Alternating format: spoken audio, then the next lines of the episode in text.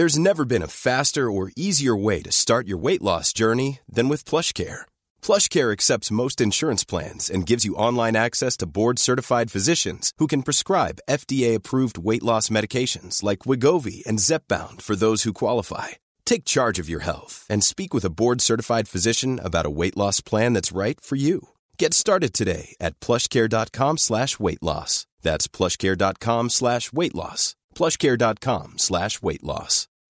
Millions of people have lost weight with personalized plans from Noom, like Evan, who can't stand salads and still lost 50 pounds. Salads generally for most people are the easy button, right? For me, that wasn't an option. I never really was a salad guy. That's just not who I am. But Noom worked for me. Get your personalized plan today at Noom.com. Real Noom user compensated to provide their story. In 4 weeks, the typical Noom user can expect to lose 1 to 2 pounds per week. Individual results may vary. Hey there, it's Michelle Norris. I'm host of a podcast called Your Mama's Kitchen. When I travel, I'm usually looking for a way to find a taste of home when I'm not at home. And one of the things I love to do when I am at home is entertain. And Airbnb allows me to do that. When I was in California recently, I rented a house that had a great kitchen. And when we were sitting around the table, we're all thinking, we're in someone else's house. Someone could be in all of our homes as well. If you have a home, but you're not always at home, you have an Airbnb. Your home might be worth more than you think. Find out how much at airbnb.com/host. لنس جیمز بروشوری که جویس براش فرستاده بود نگه داشته. قیمتش گرون بود.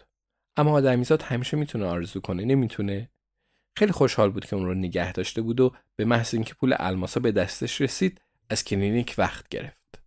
به اتاق نگاهی میندازه. از کل خونه اون بزرگتره. کفوشش از جنس چوب بلوطه. کارپت داره. یه فرش واقعی. 2 پنجره بزرگ داره که رو به خلیج کوچیک دابلین باز میشن. انتهای اسکله آشوبی به پا شده. مدت زیادی طول نکشید که گزارش اون روز رو بنویسه. چه کسی و به چه علتی به چه کسی شلیک کرد. چند تا نکته رو نگفت و اتفاقاتی رو سرهم کرد که در اصل رخ نداده بودند. بعضی از تصویرها رو از نمایشگر پاک کرد و هرچه موند حرفای لنس، باگدن و کانی بود. لنس و باگدن با هم قرار گذاشتند و حرفاشون رو یکی کردند. در انتها گزارش لنس کاملا درست بود. قبلا گزارش‌های بدتری هم نوشته بود. البته اصلی ترین چیزی رو که از قلم انداخت قضیه الماس بود. همونجا روی میز بودند و مثل سکه‌ای که داخل حوض میندازید چشمک می‌زدند. لنس اونا رو داخل جیبش گذاشته بود. خب، مگه گزینه دیگه هم داشت؟ مثلا بعد چیکار میکرد؟ اولین باری بود که لنس خلاف قانون عمل میکرد و دیگه هم تکرار نخواهد شد. خب، قبلا برای اینکه با روس به تعطیلات بره، خودرو رو کرایه کرده بود که بیمه نداشت، اما این یکی فرق میکرد. لنس خودش رو اینجور توجیه میکنه که اگه میخواید در طول زندگیتون فقط یه خطای فاحش بکنید، پس بهتره که از مافیا الماس بدزدید. بعد از تیراندازی‌های انتهای اسکله، سازمان به اون اجازه داد چند روزی مرخصی بگیره و استراحت کنه. استراحت تو خونه کوچیکی که برای خودش نیست، تو آشپزخونه‌ای که هنوز نیمه کار مونده. خب، جای تعجب نداشت که اون پیمانکار دیگه برنگشت تا کارش رو تموم کنه. پس لنس با کشتی مسافربری به زیبورگ سفر کرده بود. بعد با قطار به مقصد آنور رفته بود و تا محله جواهرفروشا تاکسی گرفته بود. یکی از دلالای اسلحه نشونه اونجا رو به اون داده بود. طرف مدیون لنس بود. تا جایی که میدونست الماسا در مجموع 20 میلیون میارزیدند. پس اون 2 الماس که داخل جیبش بودن چقدر ارزش داشتند؟ 1 میلیون؟ یعنی خیال 2 یا 3 میلیون رو تو سر پرورنده بود یا نه؟ تا مقصد فقط به وبگاه املاک رایت موو نگاه میکرد. همون اول سوریردن درباره الیزابت بست با اون صحبت کرده بود. درباره اعتبارش، شجاعتش و ذکاوتش. ستاره سازمان بود. انتظارش رو داشت. و حالا که به گذشته نگاه میکرد، سو هم میدونست که الیزابت لیاقت این همه تعریف و تمجید رو داره. حتما سو فکر میکرد الیزابت به سادگی گول میخوره.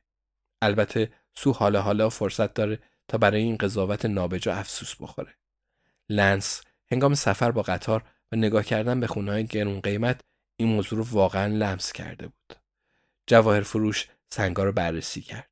سر تکون داد و لبخند زده بود و گفته بود قشنگند، خیلی قشنگند.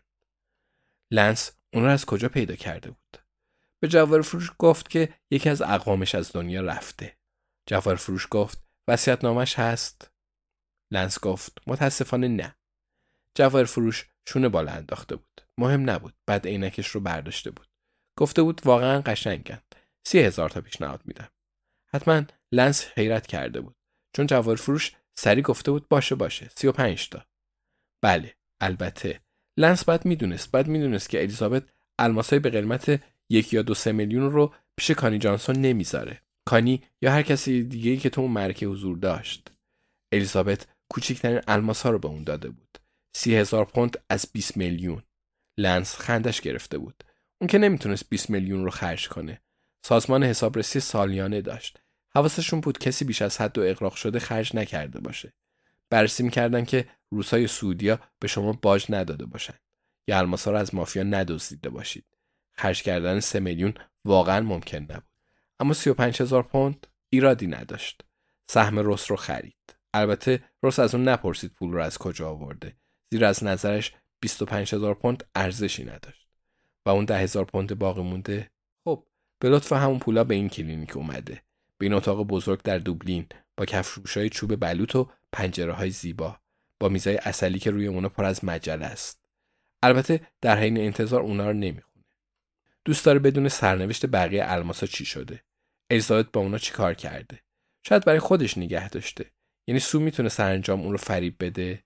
لنس خیلی تردید داره. نمیدونه اجازه سوال کردن داره یا نه. امیدواره که بتونه دوباره اون رو ببینه. لنس ساندی تلگراف رو برمی‌داره. جلدش آشناست. گنجینه پنهان، زیباترین باغ جهان در انگلیس. با خودش میگه قطعاً گنجینه پنهانه و نمیدونه صاحب فعلی خونه مارتین لومکس چه چیزایی در گوشه باغ خونه پنهان میکنه. همونطور که مجله رو ورق میزنه، آقایی که با لباسه آراسته پشت میز گوشه سالن نشسته، لنس رو صدا میکنه. میگه دکتر موریس الان شما رو ویزیت میکنن.